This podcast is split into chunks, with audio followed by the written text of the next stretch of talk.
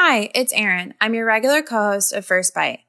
First of all, I want to thank y'all so much for tuning in and listening to First Bite. We've been incredibly encouraged and excited by the feedback we've received and are looking forward to the future. In the meantime, if you've been enjoying First Bite, please take a moment, maybe pause your device, to subscribe, leave a review on iTunes, Stitcher, or wherever you're listening. This podcast started out as a small idea to bring convenient, tangible resources to SLPs and other professionals, and we value your feedback more than anything. Leaving those reviews truly helps us out. Enjoy the episode, and thanks for listening.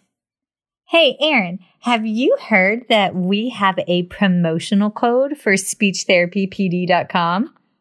I think I heard the same thing. Yes. So, as if we both hadn't heard that. But it's First Bite. So if you log on to SpeechTherapyPD.com and enter the promotional code First Bite, it takes $10 off an annual subscription. And Erin, do you want to... That includes all the pod courses. Yes, and we have 4 now. I'm not sure if y'all knew that. We have 4. We have First Bite. Yeah, we do. It's Speech Uncensored. And in case y'all haven't heard of this lovely lady, she focuses on adults. And I know that there's a fair few of you out there that PRN in peds and or PRN in adults. So be sure to check out Speech Uncensored. And it also includes the Speech Link and the SLP Now podcast with Miss Marisha, who I like fangirl crush. She's awesome. Okay. All right. So promo code is First Bite. Whoop, whoop. And don't let it autocorrect you to BYTE because it did that to me a couple times. So woo-hoo! There it is. Woohoo!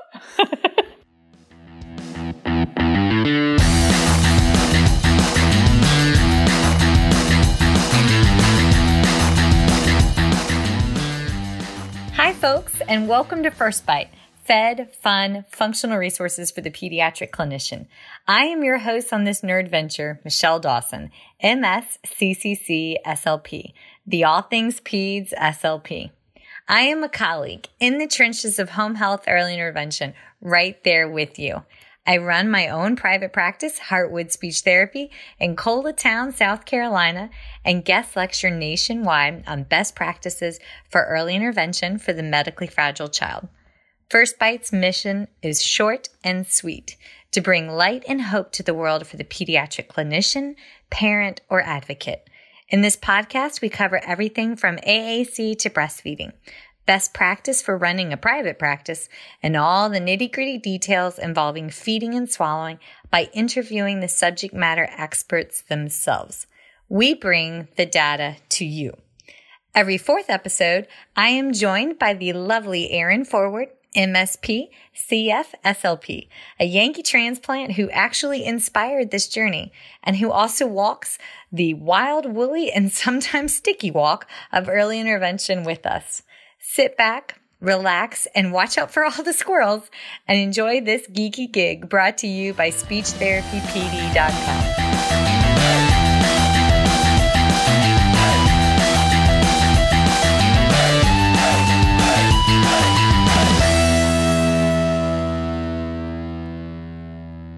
Today's guest is none other than the Char Boshart, MA, CCC, SLP. She is that sweet Southern Belle voice behind the Speech Link, another amazing pod course brought to you by SpeechTherapyPD.com. Now, I first met Char, I believe it was 2 years ago at ASHA in LA. She has striking red hair, killer cheekbones, lightning bright eyes, and a quick Southern wit that immediately catches you and pulls you in. The best part, there is knowledge and strength to go with that full package. Char brings with her years of functional speech therapy experience from the world of pediatrics, especially the public schools. So we put our heads together and decided with the school year just kicking off this week. Well, for most of us, it starts Tuesday. And if you were one of the unlucky ones that started a few weeks ago, my deepest heartfelt apologies, as I giggle mildly, well, I'm going to enjoy the last 2 days of my summer break. But we decided, I'm seriously going to enjoy these last 2 days, but we decided that this would be the perfect time to tackle that tricky topic of motivation, aka the how behind getting the loved ones, caregivers, and families of our patients involved and the carryover of speech therapy strategies. Pretty sure that's a fabulous way to kick off a school year and kind of get yourself back in the groove. So, Char, what motivates you, lady? Obviously, that introduction. Wow. I have never. Yeah, I, that is, I, oh, you just blow me away, girl. I've never heard anything like that. I just wish the heck that it was true, you know, but I will take it. I will own it and I will love it. And that is totally motivating.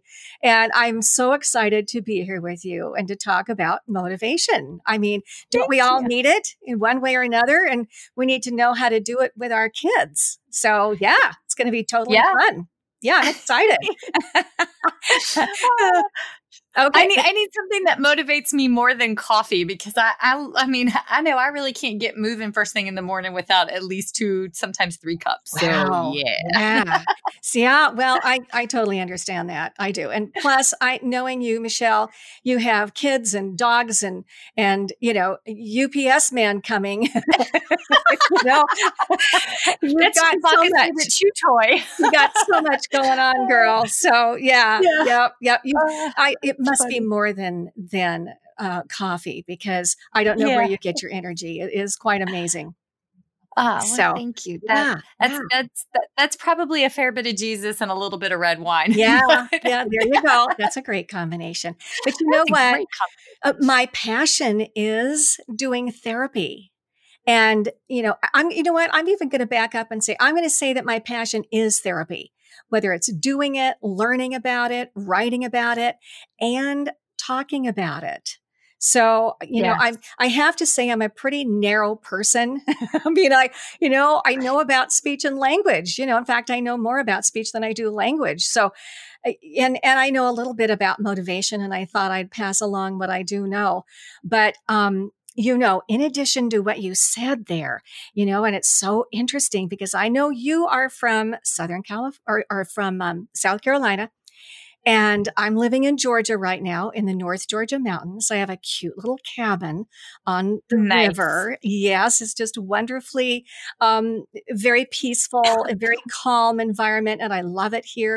And we have cows grazing across the way, and it's wonderful. But I was born and reared in Southern California.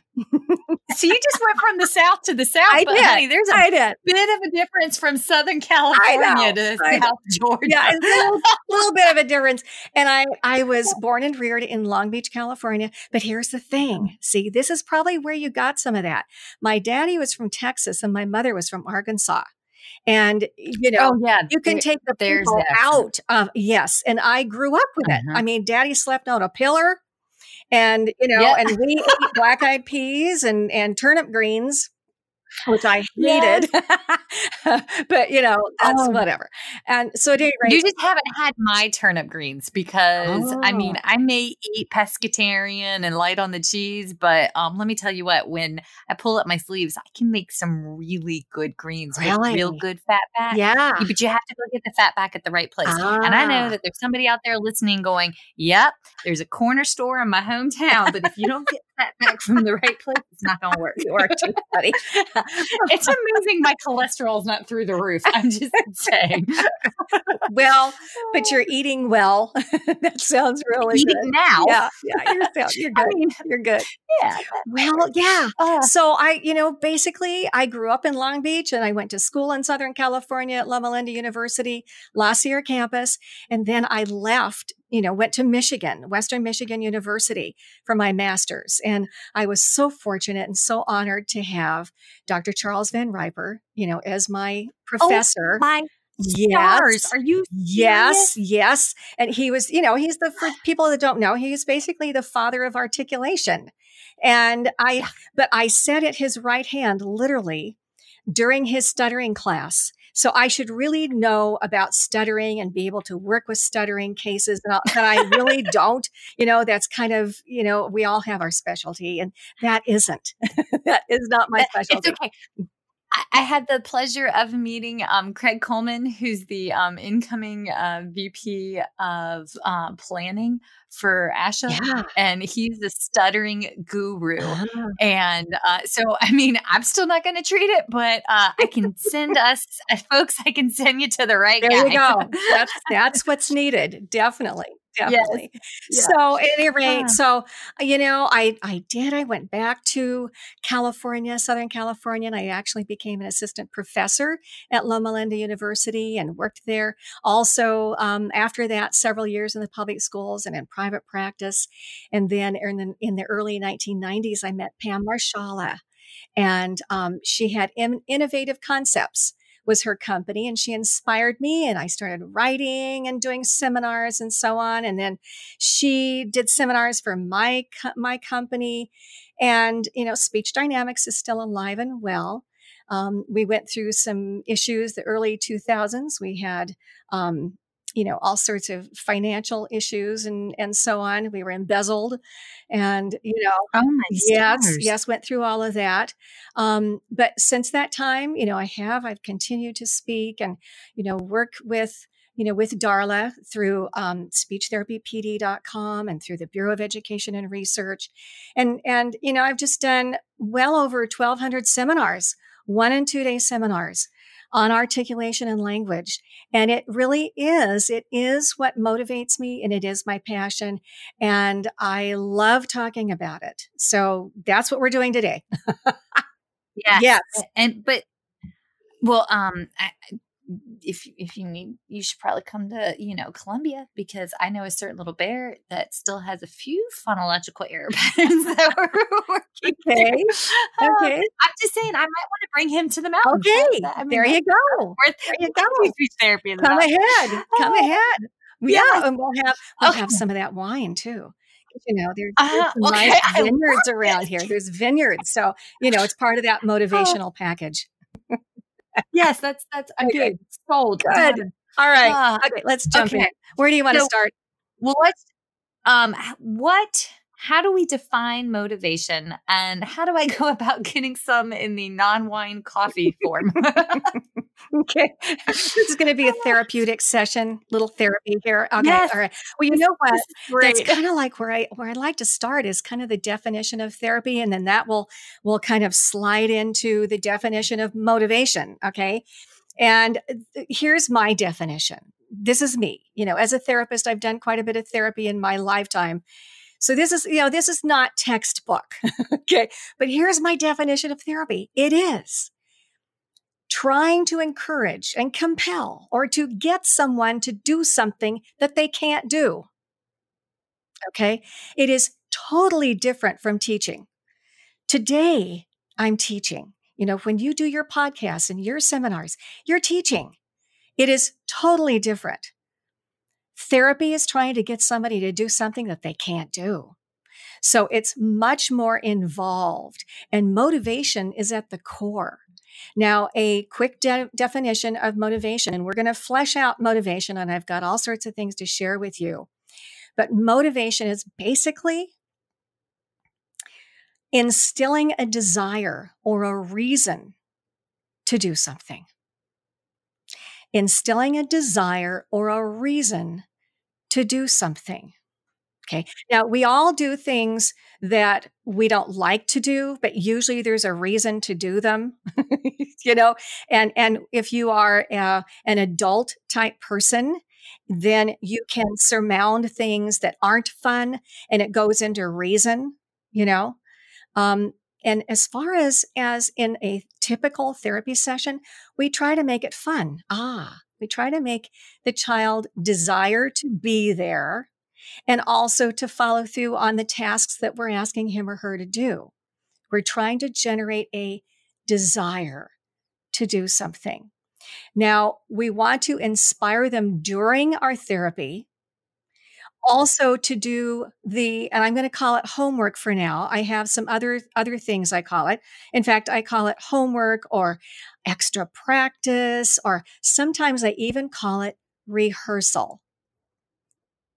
Oh, yes. I like that one. Rehearsal. It's like, here, I want you to work on this and I want you to learn how to do this so that you can go home and rehearse it. So that when I see you next time, then you can do it and you can perform it for me. Isn't that exciting? And sometimes like you could take like a quick video of it and look at that quote's performance. So that's a whole nother way to pull in motivation. And that works. That works. I learned about that and using the term rehearsal when I was doing with my language kids in the schools, and I was doing readers theater. And I never did a readers theater. Oh, readers theater. Yes. Oh my gosh. Oh, we're going to have to do a whole thing on readers theater. Okay. I'm like, oh man, I kind of missed that part of speech therapy. So like, I could like fake it and pretend I know what you're talking about. Okay, well, there's probably one or two people that don't know what readers theater is. So, there is it's involved. Okay, but here's the bottom line: it's kind of like a play, but it's very, very different. And that is like two definitions. It totally is. You don't have to memorize what you are reading. Now, you do have to be able to read. Sort of, although I have had kids do readers theater where they are not readers. They take it home, I'll record it for them, and they will learn it without reading, but they'll be able to look at it and look like they are reading so that they can participate. Oh my gosh, that is super, super motivating. And readers theater is like a little story with parts, and one kid does it, the other kid does it, and readers theater. It's kind of a round robin, but it's a performance. You stand up front, like in a line, like maybe you have 3 or 4 kids, and you stand up front and you have your paper or your book, and then you do your parts and you can do the different. Yeah. That's where my social anxiety would kick in. Even as a kid, I would have to go tinkle at least twice before I stood in front of a room with a piece of paper. I mean, like, and I do this stuff all the time, but like when people, like if I see somebody on the street and I'm like, oh God, I know the face. I don't know the name. And then I'm just like, anxiety kicks in. But yes, I remember doing the readers theater, but we called it Round Robin. Well, there you go. Okay. There you go. Newer name. Go. Yeah, got it. It's totally fun. Yeah. But kids are so motivated to do that, and they would take it home and learn it. And, I had kids that it sparked their desire to learn to read. Okay. I mean, one of the last years that I was at the school here in North Georgia, a little school in Fannin County, wonderful, cute, sweet little school, sweet kids. And these 4th graders could not read. Okay. Lack of motivation, lack of ability, blah, blah, blah, whatever, throw it into the, there's several reasons. I didn't know what to do with them. They had some behavior issues and they didn't want to work, doing language stuff was not exactly what they wanted to do. Okay. Because words were not their favorite. So we did readers theater, and they, especially one of them, it's like it ignited her desire to read, and she was off and running. And at the IEP at the end of this school year, the dad came up to me, gave me a big hug, and said, "Oh my gosh, you motivated my daughter to learn to read. Thank you." So, I mean, this is, way off topic, but that is a motivation of if you are motivated, they do it. And we know that when they do, whether it's the activities that we want them to do during therapy or whether outside of therapy for extra practice, when they do it, typically what we are doing works. And that's a whole nother issue. What are we doing? We want to make sure that what we are doing is working. Okay. Yes. But, I'm just going to assume right now that we all know what we're doing, but to get the kids to do it, is because we can do the absolute best therapy activity or / lesson. But if the kid isn't buying into it, it's a moot point. It's not going to happen. It's not going to cross that abyss and soak into that child so that the capability is enhanced and that the child is able to do whatever it is that we're asking him to do, whether it's feeding, whether it's imitate certain speech sounds, whether whatever it is, whether it's working on some level of AAC, Whatever it is, there has to be some level of buy-in. Otherwise, we're just doing really nice therapy, but we're spinning our wheels. You know what? Otherwise, we're teaching. And I'm not saying that teaching isn't, effective. But in teaching, typically you present the material and you have a level of assumption there that whoever heard that or saw it is picking up on it and is learning from it. But we don't have that luxury to just make that assumption. So we have to pay extra attention to motivation. I'm thinking as you're saying this, I got a text message from a mom who just sent me a video of her little one willingly eating for the first self-eating, willingly wanting to a year's worth of therapy. And she sent this video and I'm sitting here watching it like, don't cry. But our motivation for this little one, I can't tell you how many times I sang peel, banana. Hey, we were not eating bananas. He was simply motivated because I sang silly, cheesy songs like Who Let the Dogs Out? I cannot sing, but that was his motivation. And he'd had a lot of different therapies and it was a lot of teaching. He knew the concepts. He knew how to chew. He knew how to lateralize. He knew... the motor components of PO intake, but it was the desire. Mm-hmm. So you are so right. And I just can't get over how perfectly timed that message was. Yeah. So, okay. So on that note. Well, and you know what? Yeah, because what you described there with peel the banana is that kid liked you. That kid likes you. You know? Yeah. I'm a giant cartoon in motion when I do therapy. Somebody made that comment. They were like, if you can't hack it as a speech path, you could always be a stand-up comedian. I was like, I don't know if that's like a slight little subtle backhand. No, I'm sure that's legit. That's legit. Yeah. Yeah. Yeah. If this little speech therapy gig doesn't work for you, then you have a backup. Yeah. Okay. Yeah, I got it. No doubt. But the kid liked you and liked being there. Mm-hmm. And you merged the two with the capability and the desire. Also, I'm hoping that kid liked bananas. I mean, that's kind of important too, to find out what it is that what tastes good. I mean, food is certainly a motivator for me. Yeah, we won't go there. But food is that whole taste and the texture of food and, comfort food. I've been on chocolate here for a few days. Okay. And, it's a real comfort food to me. That's a motivator, but yeah. Now, did the kid like bananas? He loves it. It was just, it was the act of touching to bring it in. And we also have some significant fine motor delays and a lot of GI issues that are over the last year finally getting resolved. And it's just, if the baseline health and the true etiology has not yet been discovered, feeding therapy can't take place, but I mean, successfully. And that's been a component is getting the child to the point of healing.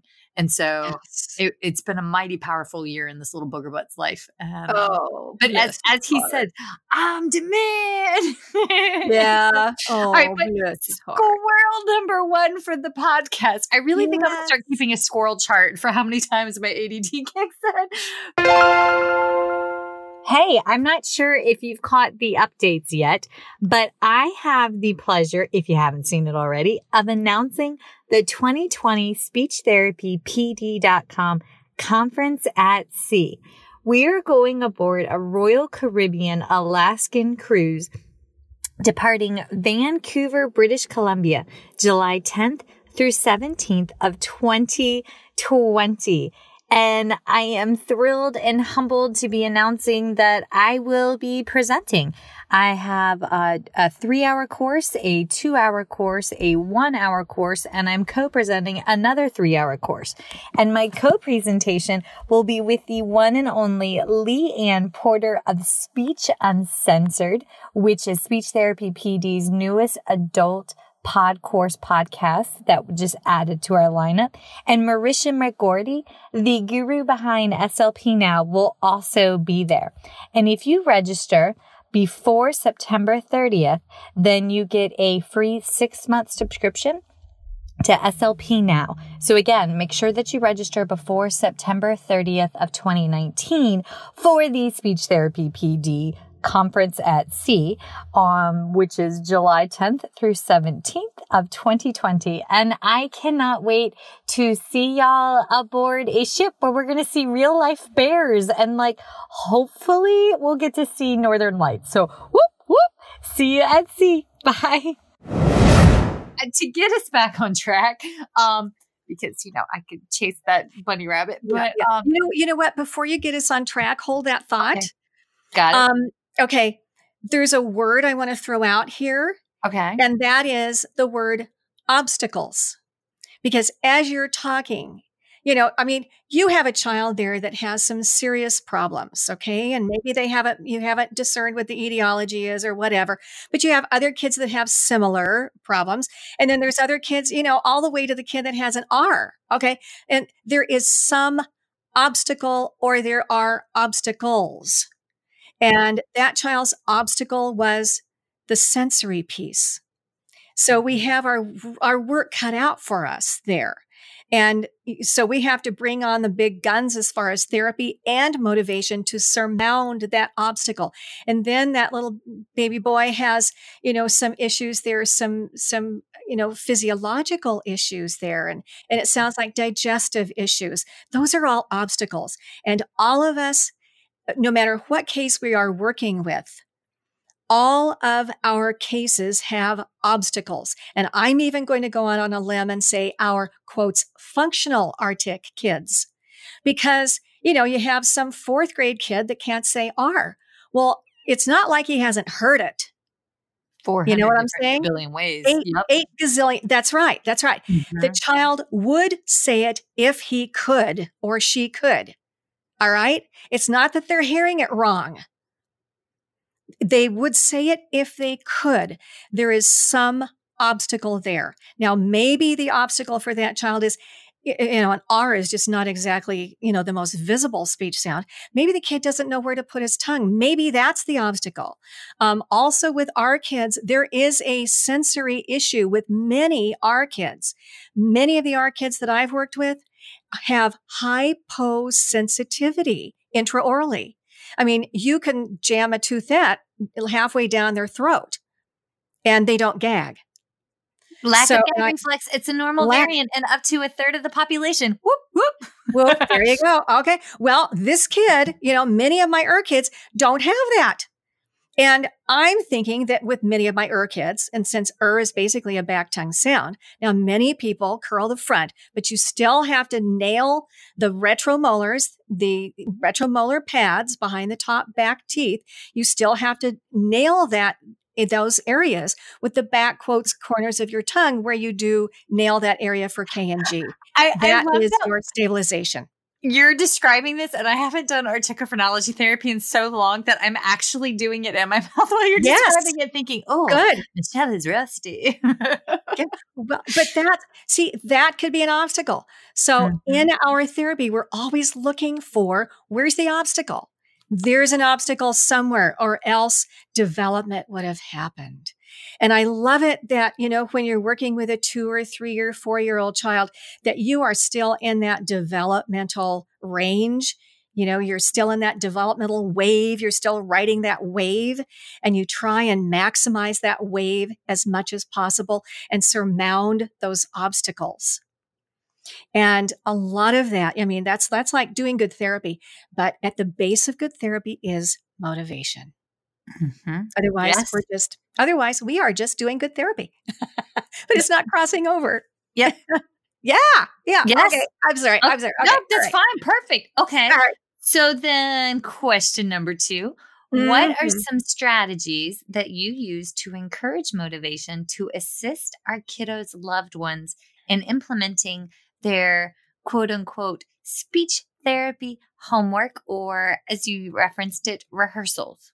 Mm-hmm. Okay. Mm-hmm. Woohoo. All right. that is a huge, huge task. You know, I really believe that motivation to do all of the homework and all of that kind of thing comes before we even start therapy with our kids. It comes when we are meeting with the parents, or we're meeting with the teachers, or whoever we're meeting with. Where, and I love it because I know, Michelle, you go out into the homes and you get to see the child in their natural environment, and you get to see parents and kids interact, and vice versa. The parent gets to see you interact with the child. So you are building that level of trust that, okay, that lady knows what she's doing, or that man knows what he's doing, that she's going to be helping my child, that my child likes her. And also during those times, and maybe you're in the home, maybe they're coming to a hospital or a clinic setting. Maybe you're at an eligibility meeting in the schools or an IEP meeting, wherever it is, you are meeting. And a meeting is a wonderful time to plant those seeds of trust, but also to plant seeds of teamwork. There has to be teamwork. You're not a magician. I'm not a magician. Okay. All right. After 40 plus years of therapy. No, I figured out I'm not a magician. It does not work that way. Please tell me you've seen that sign at the beauty parlor that says, I'm a beautician, not a magician. Yes. Yes. Okay. Yes. My hairdresser has that. Yes. And I like that. I like that. Yeah. Exactly. Exactly. And yes, we can't snap our fingers, and it's just, and it's kind of unfortunate that we're not, though, because in this day and age, we want to drive through and get our hamburger, and then we're going to eat it and move on to something else. And we're going to, I hate to stand there for 30 seconds as my food's heating up in the microwave. I mean, everything is supposed to happen quickly, right? I mean, we do tweets on Twitter, and I mean, how many characters it's supposed to be, and we're supposed to, share our life story, and what is it, 148 or so? I don't even know. I'm not on the Twitter bird. There's too much anger in the Twitter bird universe, so I stick to cute pictures and Pinterest. So. Okay, there you go. That's pretty much me. But there's a lot of people. Yeah, exactly, but a lot of people are on there, and there's an expectation of, oh, it's got to be quick. Oh, how long is this going to take with my child? And, a lot of parents realize, especially with the kinds of kids that you work with and a lot of people work with, where you have more obvious obstacles, the obstacles are obvious. There's a medical issue or some kind of a trauma. That's an obvious issue. But when you're working with, the third grader that can't say an R or an S or still has multiple artic or phonological issues, ooh, it's not so obvious. And, those parents have expectations of, okay, you're just going to fix my kid in the school, right? How long is it going to take? Just a few months? Yeah, no.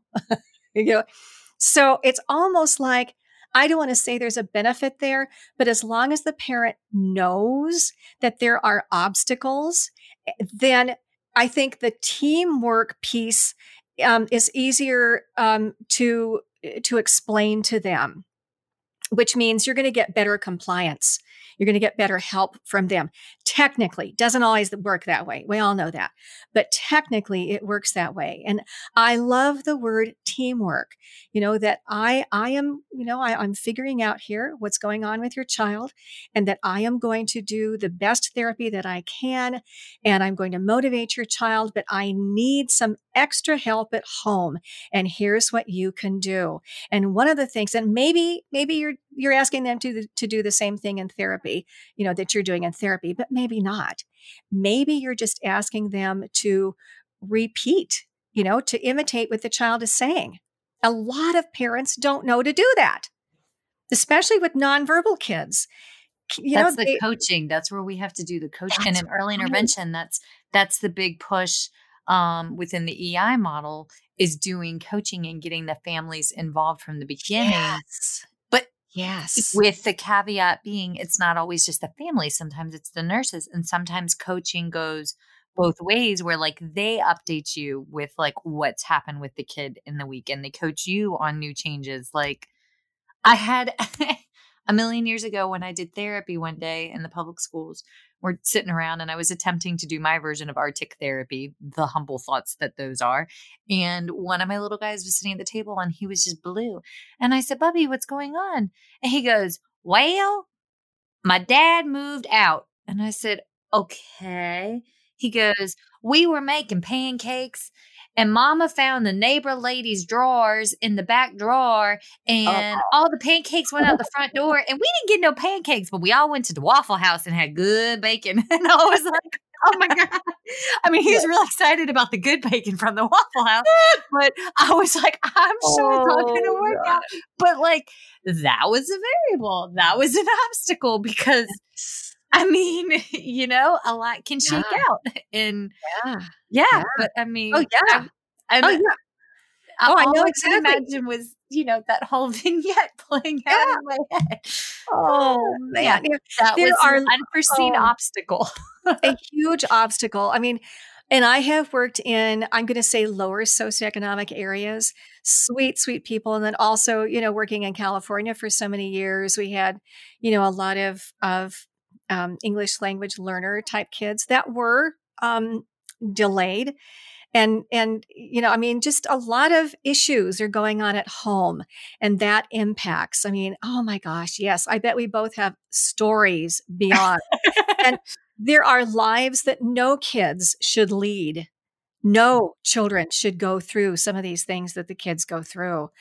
And you know, and yet here I am working, you know, little pullout session or whatever. And, you know, we're working on this speech or language stuff. And, you know, sometimes that's a good thing because, you know, I try in therapy to get to, you know, to do what the child is able to do and then push that a little bit. So hopefully the child has some level of capability. I'm not giving him all things that he can't do.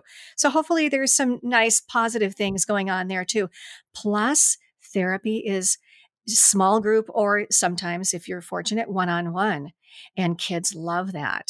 They love it. But yes, sometimes those obstacles are physical. Sometimes they're emotional. And, you know, here's the thing. And I'd kind of where I'd like to go with the next piece is, and we've all heard about intrinsic motivators and extrinsic motivators.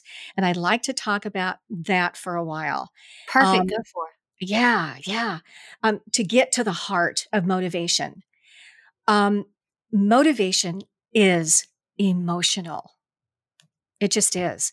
And so, you know, you mentioned that you have this child who had this emotional situation and, you know, it all was kind of, you know, solved with bacon, you know, or at least he's trying to look at it from that perspective. Rarely solved with bacon. Exactly. But yes. Exactly. Yeah. Bless his heart. He wasn't. Yeah. We could go into that, but we won't. But it's emotional. Motivation is emotional. And intrinsic motivation is much stronger. A much stronger motivator than extrinsic. And intrinsic motivation is more internal and extrinsic is more external. And I'll talk about that. But Michelle, I have a question for you. Okay. What motivates you professionally? Professionally? Yes. We're beyond wine now and coffee. I'm thinking how to word this. Give me the little one that no one knows what's going on. Give me the child, the least of these. Give me the kid that there's all these variables, but physicians are struggling to connect the dots. Families are frustrated. And I have been blessed, and I know that it is a blessing, to be able to see things and see the world from a holistic perspective. And I know it's odd and my approach is somewhat unorthodox. My current intern saw me doing an eval. She goes, I've never seen an eval like that. Why do you ask questions like that? Where did you learn that? And I'm like, it connects in my head. But that I want the hardest, toughest cases. And I love helping put the puzzle pieces together and watching that joy and that journey. It is so awe-inspiring to me. And when folks, like, honestly, when y'all call, and a shout out to my sweet friend Adrienne out in Kansas, because girls getting hitched, I do believe in a month. When folks call, yeah.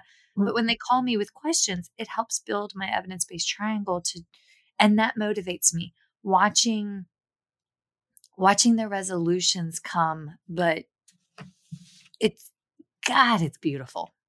Yeah. Yeah.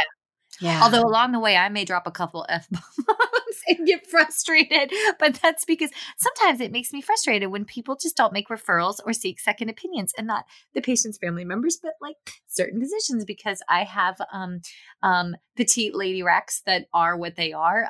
In the deep, deep South, physicians think that my opinion counts for naught because of them. And I don't appreciate sexism, but that's a conversation. That's like such a conversation for wine, but not today. So I digress. Out of the scope. That's right. Out of the scope. Right. Not my job. Yeah. Yeah. Well, you know, I mean, when you first started, you know, talking about that, I'm thinking, okay, challenge motivates her. Mm-hmm. You know, the challenge of it. And it sounds like that's an undercurrent. And then I heard you transition into contribution. Mm-hmm. You are contributing to that child's welfare and contributing to the parents, and you're enhancing that child's life. I mean, you know, communication is it, you know? I mean, I've talked with parents, and I know that you have too, you know, and I never worded it this way, but this is what I meant. Do you want your child, would you rather have your kid walk or be able to talk and communicate? Well, you know which one they always chose. I want my kid to be able to communicate. Yep.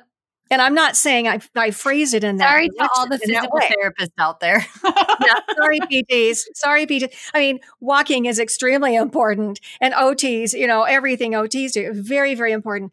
But man, communication is huge. I mean, parents live for the day when they hear a mama or a dada. They live for those times. Or they live when the child is able to produce a coherent sentence, you know, complete with nice vocabulary and syntax, and you can understand them and you can carry on a conversation with them, and they don't, you know, loop around 10 times. They land the plane, you know, with their topic. I mean, communication is huge. So, you know, I think probably the biggest motivator for most speech pathologists, maybe even most therapists, PTs, OTs, maybe even physicians, is contribution, that we are contributing. And that is a deep, important emotional piece, okay, that we are contribution. That is intrinsic motivation, over and above the paycheck. Yeah, paycheck? You mean we get paid? Because I'm pretty sure I might have missed that part of the deal. We need to talk, girl. Yeah. That's what gives you the wine and the coffee and the chocolate. Yeah. Yeah. I remember enduring Key Pro season in the month of June of 2019 in the state of South Carolina. Key Pro season. And if anybody has ever gone through Key Pro season, you too understand. It's where the last 6 weeks prior to the end of the fiscal year, where you have to do extra paperwork on a biweekly basis to get 3 more units of therapy. So Key Pro season, but continue. Yeah. I don't know what that is. I don't think I want to know. No. Yeah, I'm not. Any other Palmetto SLP listening is like, I commiserate. Yeah, I'm not moving there. Okay. Well, your intrinsic motivator, you know, is your intrinsic motivator, contribution, challenge, all of those things. Guess what? Intrinsic motivation is what motivates and moves our kids as well. Now, we do extrinsic motivators, and, you know, we give them, you know, maybe it's we make the check mark, or we give them the stickers, or there's the charts, or there's the, you know, whatever. Maybe it's the banana. That's an extrinsic motivator. You know, whatever it is. I mean, we do extrinsic motivation, but what I'm suggesting is, wow, be sure to add the intrinsic piece. And here's a little bit about the intrinsic motivation. Intrinsic is probably at the strongest for our kids when they discern and acknowledge that they're making progress. I am proud of myself. Yeah. That's a quote that I use with one of my little ones, the one that's in the video. And getting him to understand when we have those bites, when we willingly feel, I am proud of myself. And I was never a cheerleader, but my seventh grade biology teacher, Ms. Bucky was an honest to goodness Dallas Cowboy cheerleaders back in the day, right? Prior to being a seventh grade biology teacher. That was odd. But I used her hand gestures. I mean, it helped me dissect a frog, but that particular little one, I am proud of myself. Yes. That's what it is. That's what it is. And, you know, and at the very core of that, and this is tricky, but our kids need to know what they need to do. And what they need to be able to accomplish. They need to know that, yes, and I hate to say this, that something's not right. Something's wrong.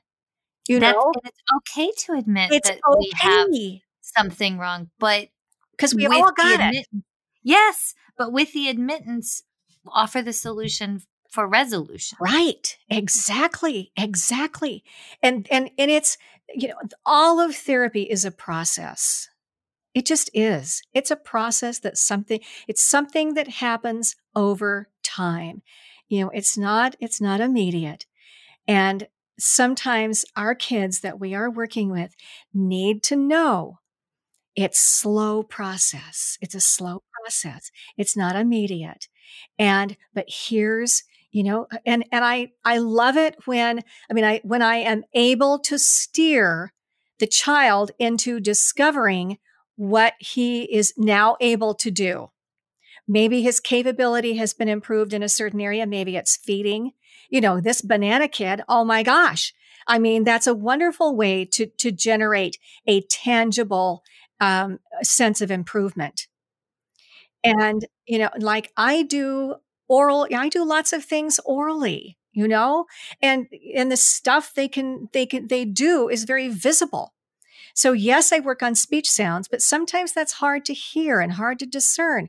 But they can see, they can hear, or they can feel what's going on inside of their mouth, you know, for the most part. And that's what I want to call to their attention.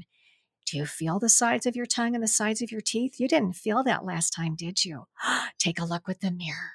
Oh, I'm going to do it with mine too. Oh, I feel mine. Oh, let me do that. Let me stroke the sides of your tongue and the sides of your teeth. Do you feel that? Close your eyes.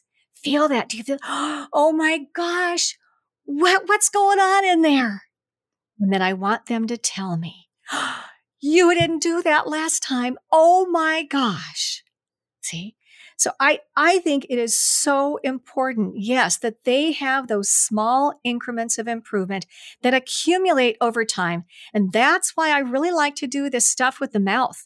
Because if I'm just working on a sound, the sound of the sound, you know, if I'm doing that type of therapy, you know, that may not happen for months, but I maybe can get that kid's tongue in place, maybe resting position, maybe focusing on the sides of the tongue and the sides of the teeth for stabilization. Maybe we can generate that, and the child has made progress there and has acknowledged it. And that's going to move us on to the next level, because progress begets progress. Motivation begets motivation. And that's the process. It's small increments of improvement that accumulates over time. So, okay. So that intrinsic motivation piece, there's a few other things that I'd like to talk about. And these are things that I've used with my, you know, like my elementary age kids.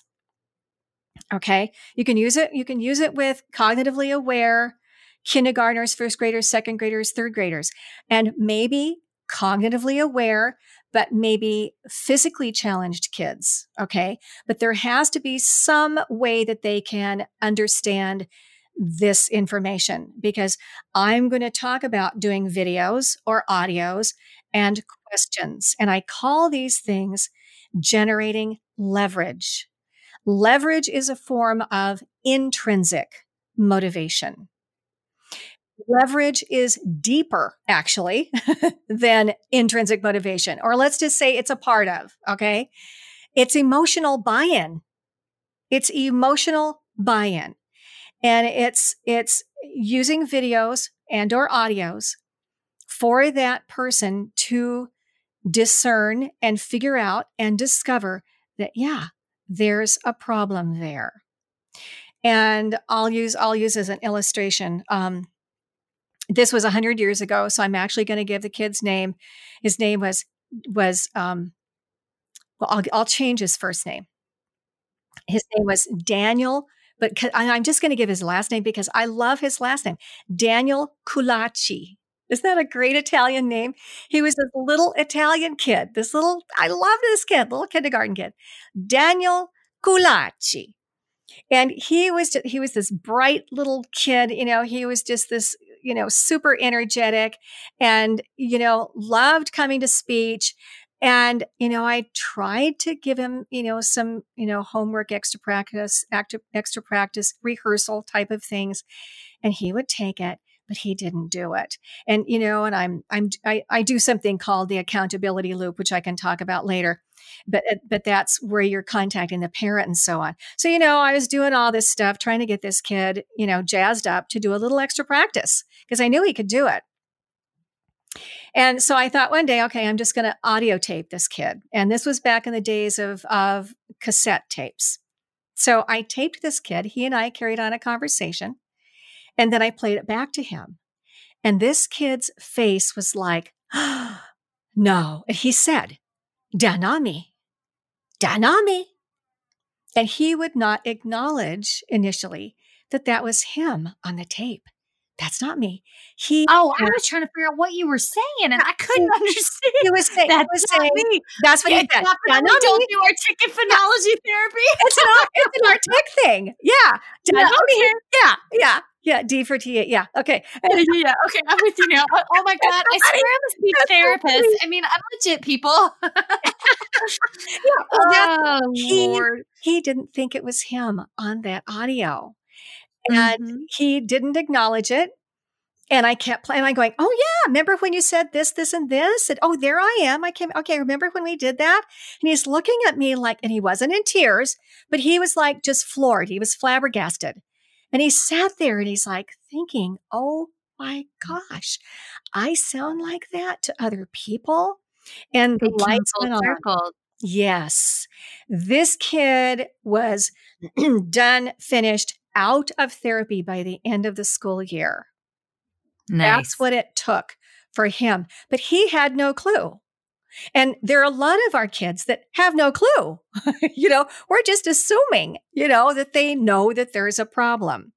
And that somehow, we need, and I, I want to back up here a little bit.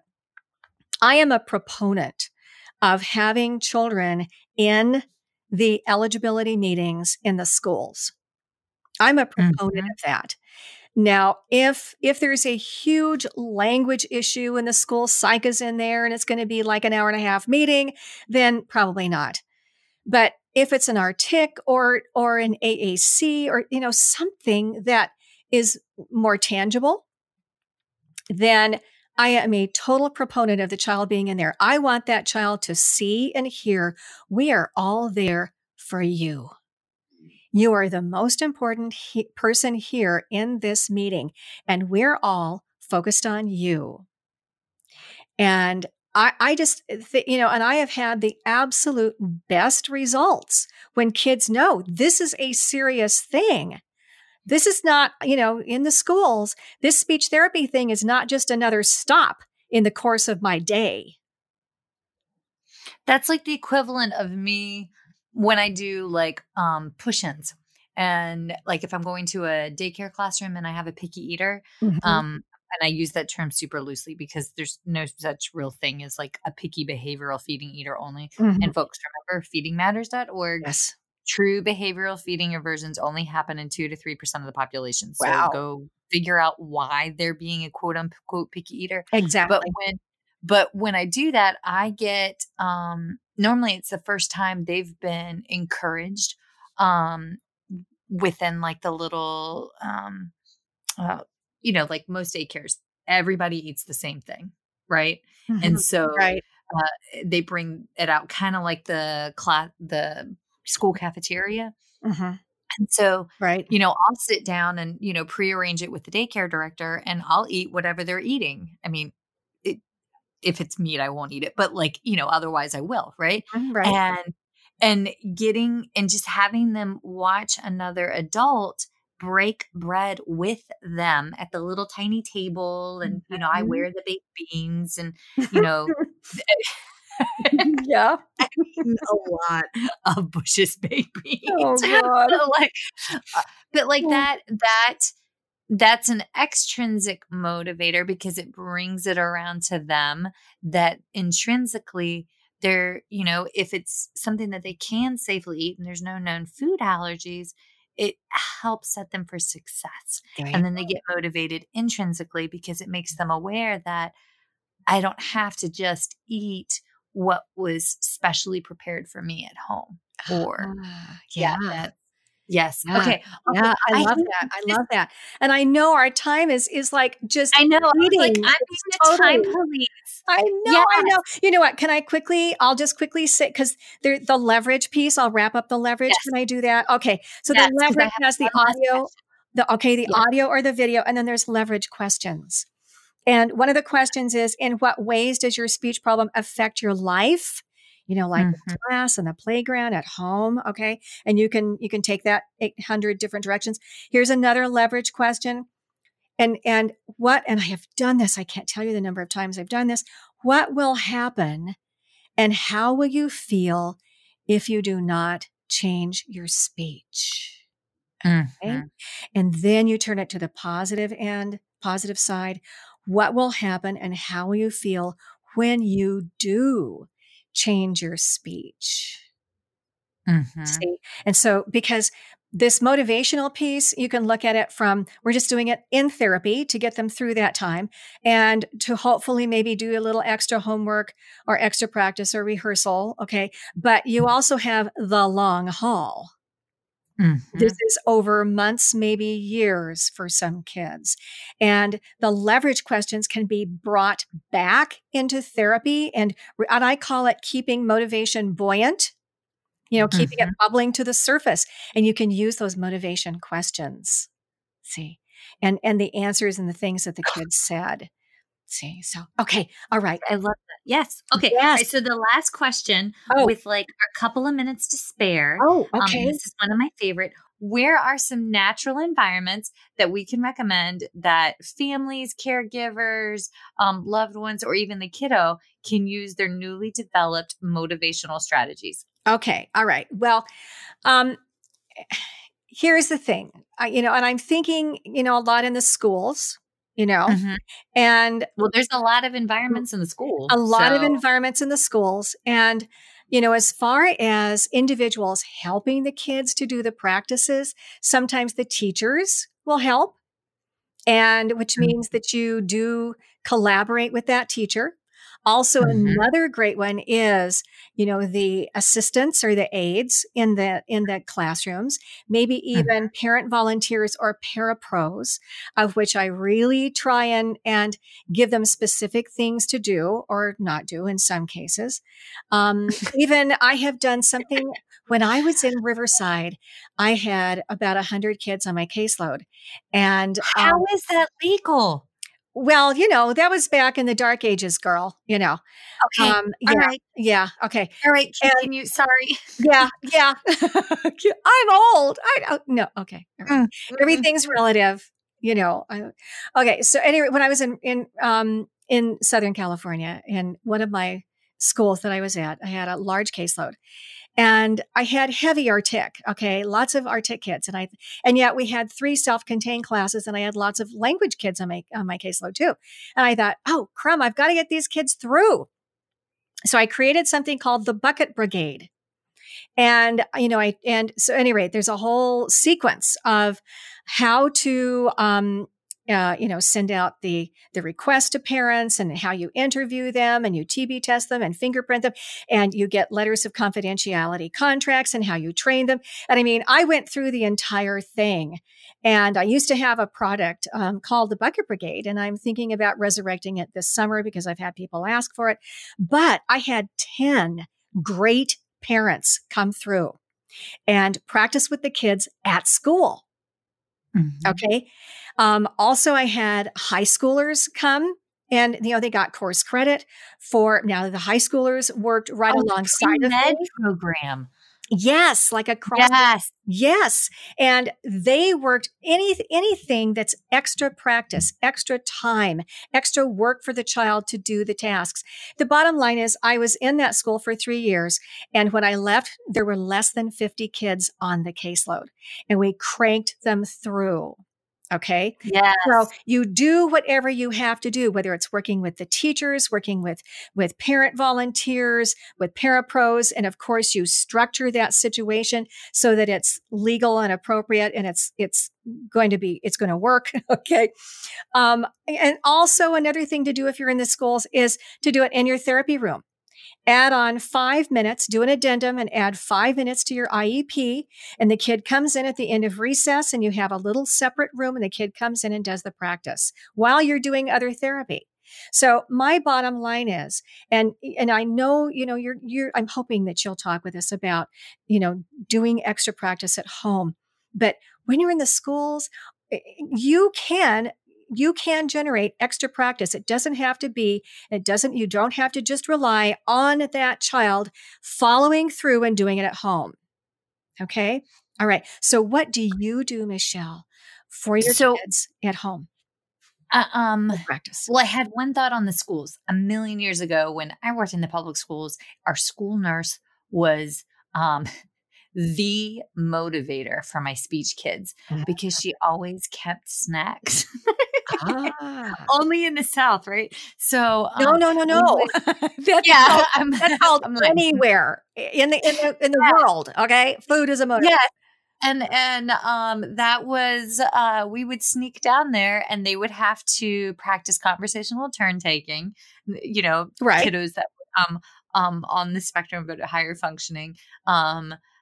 You know, and Southern colloquial regional variation that is a firm handshake, stand with your shoulder square, all the pragmatics. Yes. And I had one little one who was not as high functioning, and her biggest motivator was that was easy. And the school secretary had the staples button. You remember the staples buttons that, like, they were bright red, and if you pushed it, it was that. Yeah, yeah. That was. So she would go through and practice conversational turn taking just so that she could put with the office staff. And I saw her twice a week. Nice. And twice a week we would go through and ask, you know, conversational samples, what's going on? How are we doing? Blah, blah, blah. Good. Just to push that was easy button. Yeah. And love it. Okay. So I love it. For me, natural environments in the home. I have done therapy in homes, in yards, in daycares. I have had natural environments, actually be considered outpatient speech clinics attached to rural hospitals, because it's the closest thing that, I mean, when you're covering a super large area and you're the only speech pathologist for maybe 40 square miles, that could be a natural environment. Mm-hmm. Grocery stores. I can't tell you how many times I've gone to a grocery store. You can get a lot of more vocab done in a grocery store. There you go. As well as the experience and the exposure to where the food comes from. Yeah. There's a local cafe right down the street that I'm itching to do a therapy session at, but she does on-the-site job training for children that have autism and intellectual disabilities that are high schoolers, and it's Steffi's. It's called the Local Buzz. And she actually has children of her own, grown children that have autism spectrum disorders. Uh-huh. And they go through and they'll make a meal, and they'll prep, and they'll clean, and they'll bus tables. And we talk about what we're doing, and we do executive functioning and Chick-fil-A. Yeah. There's waffle French fries in their Chick-fil-A sauce. Yeah. That is fantastic. Yeah. But where your family goes, where that child goes, those are all examples of their natural environment. Exactly. There's a fantastic gym called the Awesome Gym, and they have like inexpensive monthly packages and allow therapists to go for free. Ooh. And I think that's awesome. That is. So, I mean, we can go in and do therapy and up, on, over, in, out, fall down, pick up. Oh, no. Wow. And then after all that, you need to eat. I am thirsty. I am hungry. I need a snack. And just, you know, the list goes on. Yes. But also, I can't sit still. So, like, the gym is a fantastic Perfect. Place. All of those are very, very motivating. I absolutely love it. Terrific. Yes. Thank you. Thank you. Yes. Yes. Okay. Okay. So, Char, if someone listening wanted to learn more from you, how can they reach you? Because I feel like I know a fantastic place that they may listen to you at, but, and full disclosure, folks, we have that fantastic place in common, but, how can they reach you, Darla? Oh, yes. Well, I do have a website, and it's called SpeechDynamics.com. And on there is my weekly blog called Therapy Matters, and you can sign up. I'll send it out to you via your email. Also, I do have some information on there about my podcast, and it's called The Speech Link. Also, I go out and do seminars quite frequently. I used to do many more, so I've kind of cut back, but I will go to your school district or to your private practice or wherever you want me to go to. You know, if you have 7 people or 700, you know, and I have several books on there and articles and things. So there's a lot on there that you can glean, and that's free. In fact, I have lots of free materials, therapy materials, and so on there. So, yeah. Awesome. And you can email me at, I'm going to give you my Yahoo. It's just easier. It's Char, C-H-A-R _ Boshart. And it's B as in boy, O-S-H-A-R-T @yahoo.com. Perfect. Awesome. Well, Char, thank you. Thank you. And hold the line real quick. I'm going to switch us over to questions. Okay. Thank you. Bye. I have an update from feedingmatters.org. Are you trying to find a provider near you who routinely and frequently evaluates and treats pediatric feeding disorders? Feeding Matters Provider Direct. Just kidding, Chad. You got to scratch that one. I should not record at the end of the day. Oh my God, I'm so sorry. Oh. Michelle Dawson, you're all things peds SLP here. And I have a solution to a problem that probably frustrates you, because Lord knows it frustrates me on at least once or twice a week. So here's the solution. Are you trying to find a provider near you who routinely and frequently evaluates and treats pediatric feeding disorders? Well, Feeding Matters Provider Directory is the tool that you need. It's comprehensive, easy-to-use database of feeding centers and healthcare professionals. The Provider Directory allows you to search by location and filter by services offered, preferred specialist, and diagnosis. Start your search by visiting bit.ly / I swear I'm gonna get that thing right, FM Provider Directory. And make sure that you submit to be listed too. That's a wrap, folks. Once again, thank you for listening to First Bite, fed, fun, and functional. I'm your humble but yet sassy host, Michelle Dawson, the All Things Peds SLP. This podcast is part of a course offered for continuing education through SpeechTherapyPD.com. Please check out the website if you'd like to learn more about CEU opportunities for this episode, as well as the ones that are archived. And as always, remember, feed your mind, feed your soul, be kind, and feed those babies.